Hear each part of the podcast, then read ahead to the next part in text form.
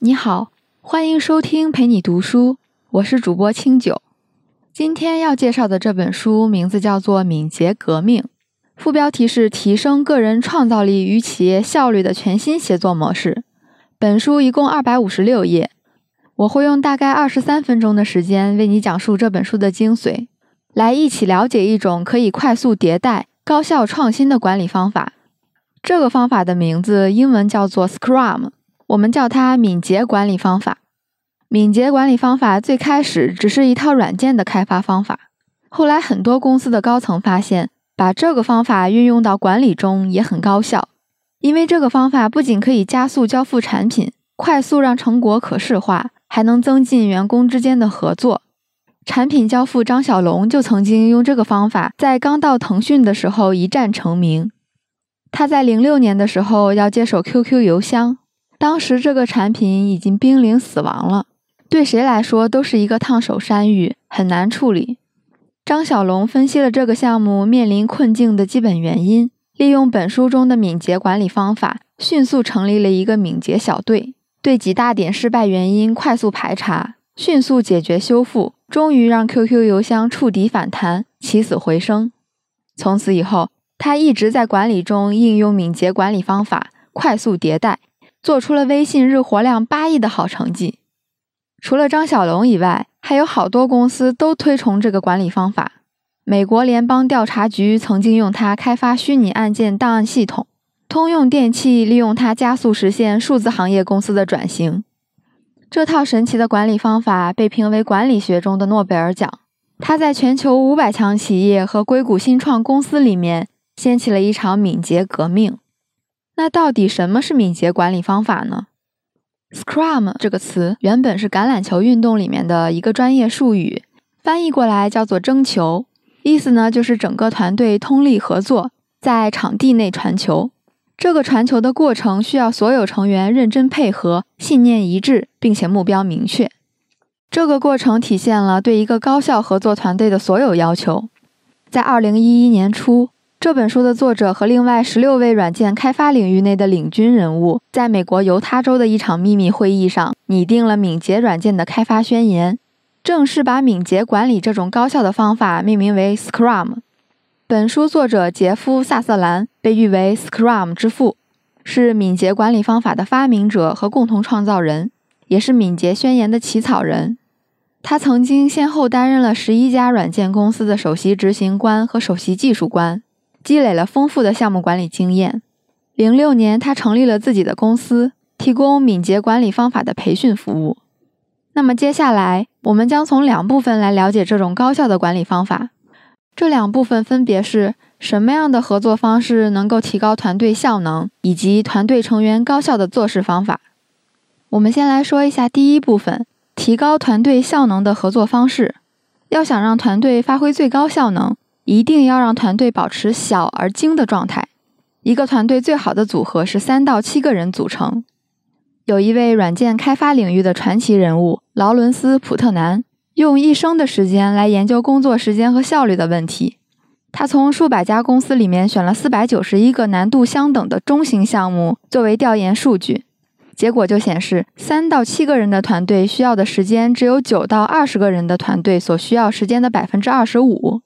这是为什么呢？那为什么你雇佣了更多的人，反而降低了工作效率呢？这个和我们的超级硬件大脑有关系。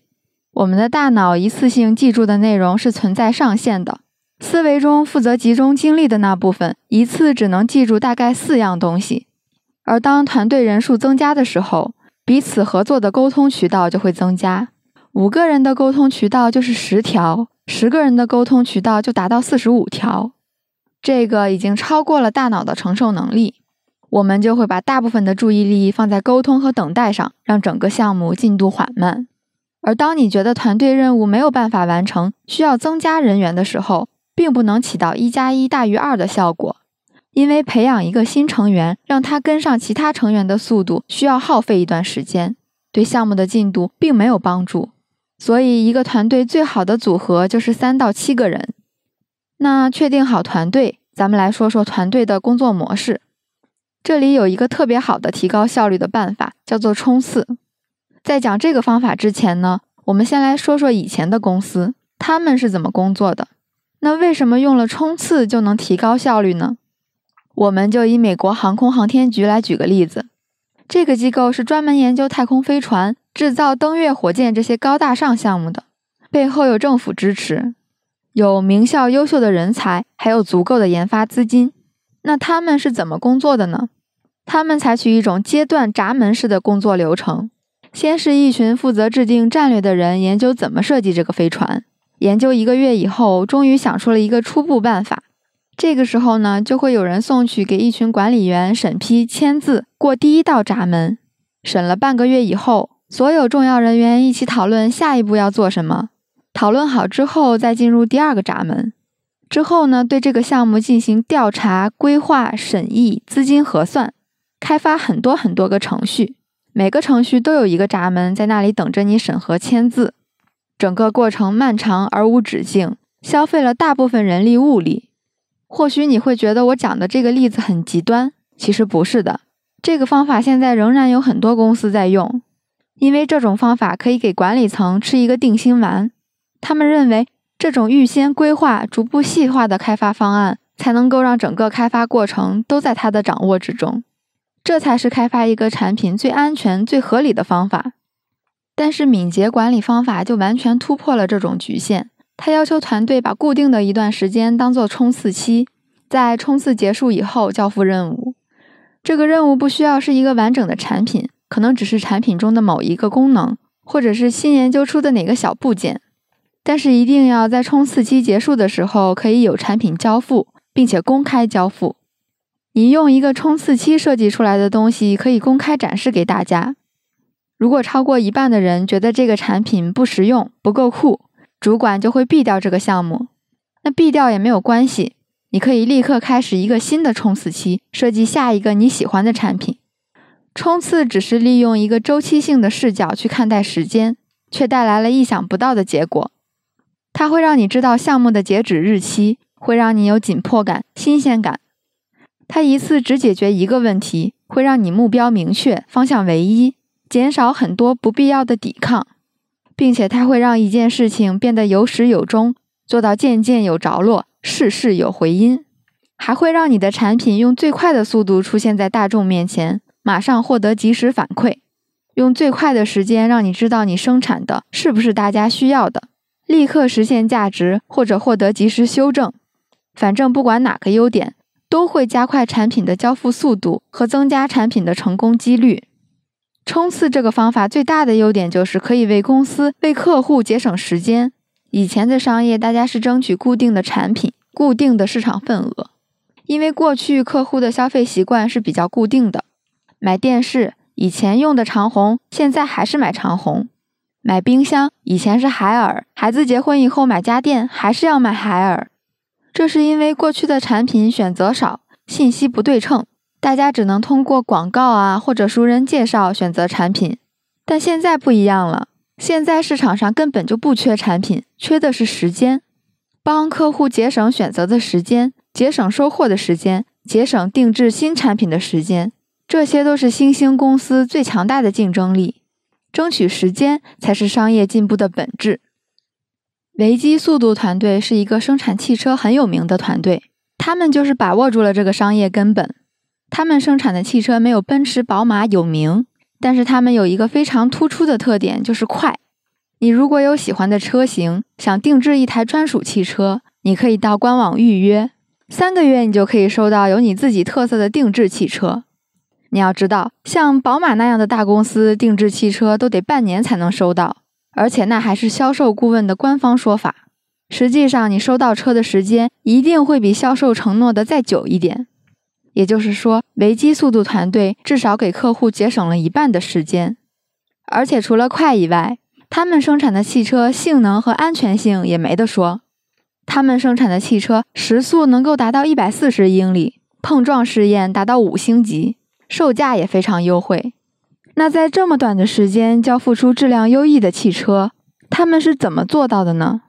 答案就是冲刺。他们把一周时间定为冲刺周期。每周四在一块儿开会，确定本周要解决的问题。任务一旦被确定，就被锁定了，任何人不能更改或者增减任务。大家必须在一周之内集中精力解决这个问题，每周彻底解决一个问题。就是因为冲刺管理，三个月的时间交付一辆优质的汽车，对他们来说轻而易举。除了冲刺之外，团队高效合作的另一个秘诀就是每日例会。这个“例”指的是站立的“立”。这个例会呢有几个小规则：每一天会议召开的时间都是固定的，保持团队的工作节奏。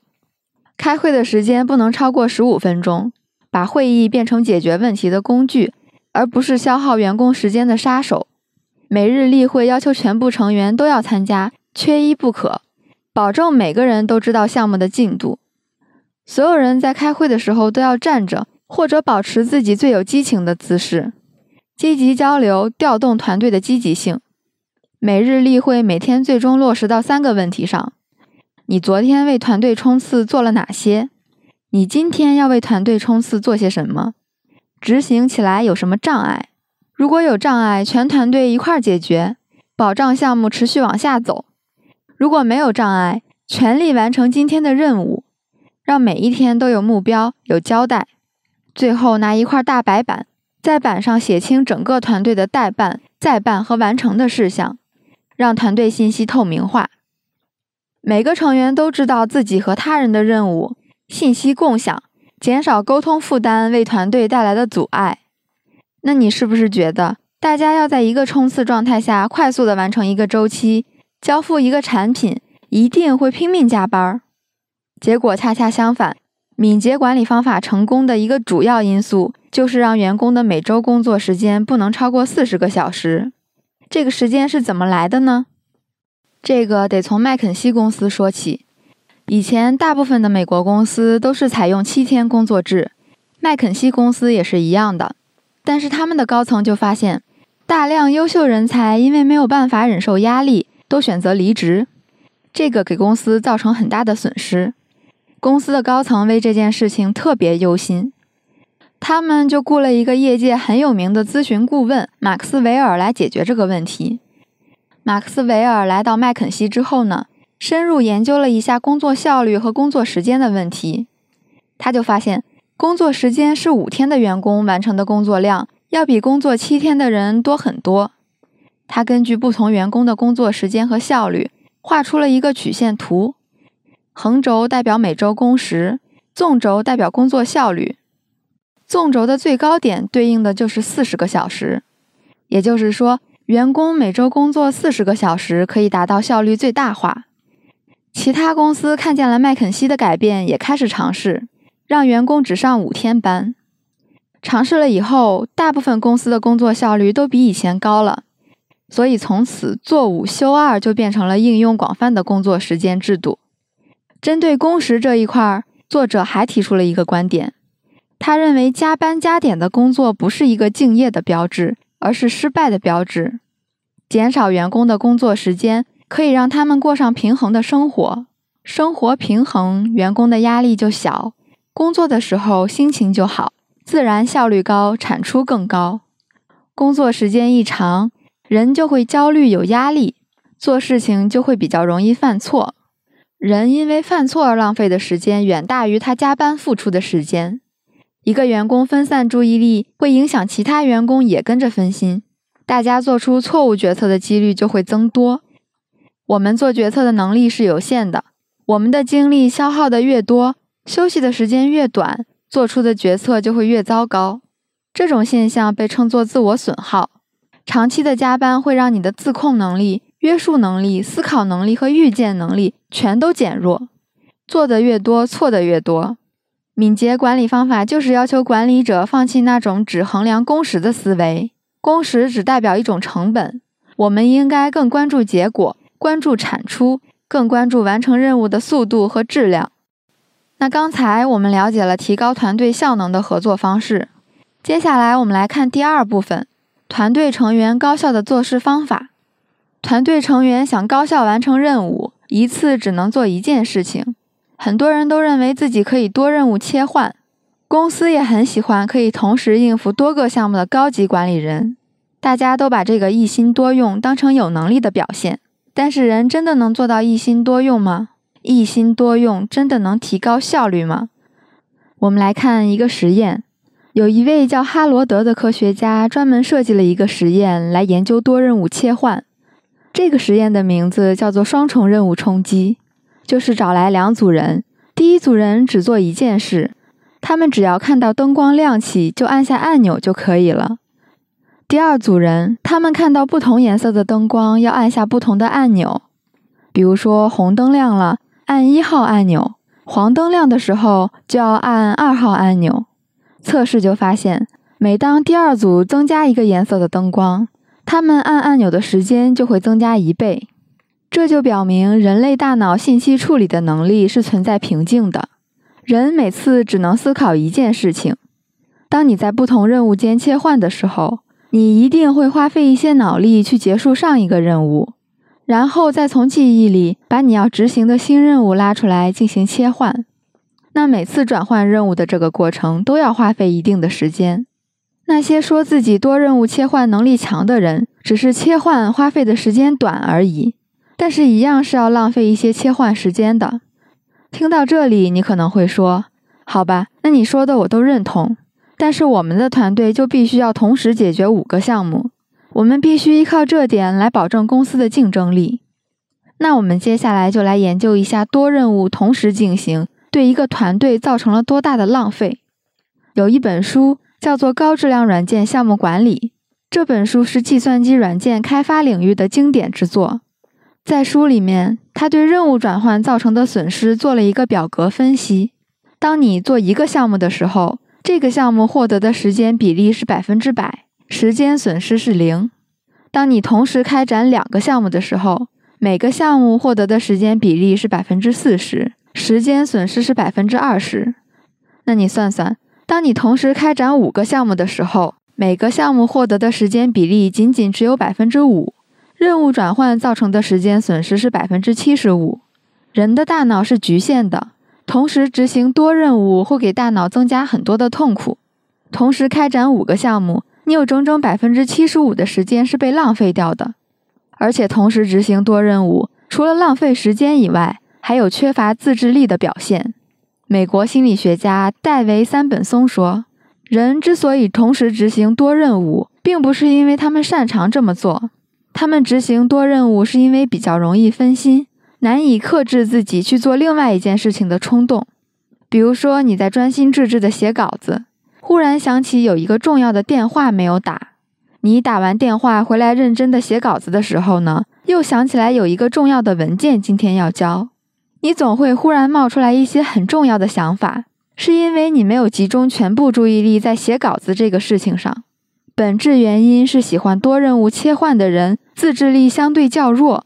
没有办法长时间集中注意力，同时执行多任务还有一个致命的伤害，就是会让人的智商在短时间内下降。伦敦大学在零五年也专门为此做了一项研究，他们找来了四位男性和四位女性，在不同的环境里对他们进行智商测试。测试的时候还会测量他们的皮肤导电水平、心率和血压指标，让测试数据完整可靠。第一次是在安静的环境里测试的，第二次是在容易分心的环境里测试。测试结果就显示，在分心的环境里面，大家的平均智商下降了十个百分点。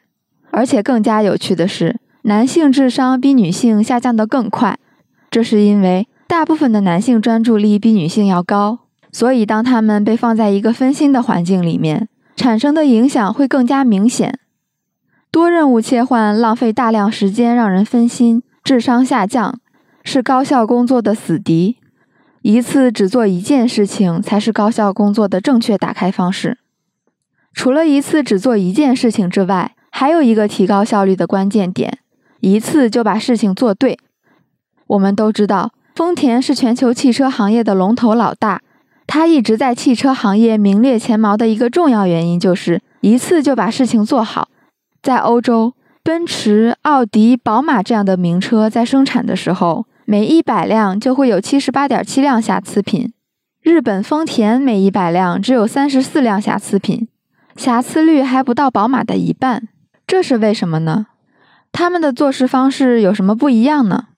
在丰田车间，当生产线上出现问题的时候，每一个员工都有权利立刻停止整个生产线，大家全都停下来，集中解决生产线上现在出现的问题，在发现问题的当时就直接解决。一旦纠正，所有人都会记住这次瑕疵原因，保证这个错误不会发生在其他车辆上。他们不是为了完成一辆车而工作。而是为了生产一辆没有瑕疵的车而工作，他们就是想一次就生产出可以直接行驶的高品质汽车。在欧洲，豪华制造商的工作方式完全不一样，他们总是先保证所有的零件都可以正确的组装在一起，发动机可以用，车子可以成型。组装好了以后，再让几十个高级专家一起纠正所有问题。如果是一辆两辆，这种做法是没有问题的。关键是厂里每年要生产上百万辆，这会大大增加纠正成本。欧洲工厂为了解决问题付出的成本要远高于日本工厂一次就做出无瑕疵的汽车。那为什么同样是纠正错误，当时纠正和等到最后一块纠正会在这个成本效率上差这么多呢？这个也跟我们的大脑有关系。我们的大脑是有局限性的，一次只能做一件事情。当你在做一个项目的时候，大脑会专注在这个事情上。这个时候，你的大脑就会存在一个和这个项目相关的特别复杂的结构。你清楚的知道这个项目的每一个细节。如果你当时遇到问题马上解决，你会很容易想到解决方法。如果要过几个星期再去修改，情况是完全不一样的。几个星期以后。你的大脑在面对这个项目的时候，和面对新项目一样，你需要再重新建立架构，重新回忆起当时的细节，重新思考你需要考虑哪些因素去解决这个问题。美国加利福尼亚有一个公司，专门研究过两种解决方法的时间差异，结果就表明，事后修复需要付出的时间和成本是立即修改的二十四倍。好了，我们来总结一下这本书。一共有两个部分。第一部分，我们讲了提高团队效能的合作方式，利用冲刺的方法，让产品最快速度出现在客户面前。第二部分，我们讲了团队成员高效的做事方法，一次只做一件事情，和一次就把事情做对。本书讲述了一种适应时代、高效敏捷的管理方法。如果你有自己的公司，可以把它用在你的新项目里。你会很快看到变化。如果你没有自己的公司，你也可以把自己当做一个公司去经营，用冲刺的方法快速学习一项技能，解决一个问题；用每日例会的方法进行复盘总结，一次只做一件事情，来保持高度的注意力，让你的每个计划都件件有着落，事事有回音。以上就是本书的全部内容。感谢关注陪你读书，欢迎点赞分享，同时可以打开旁边的小铃铛，陪你读书的更新会第一时间提醒你。我是主播清酒，我们下期再会。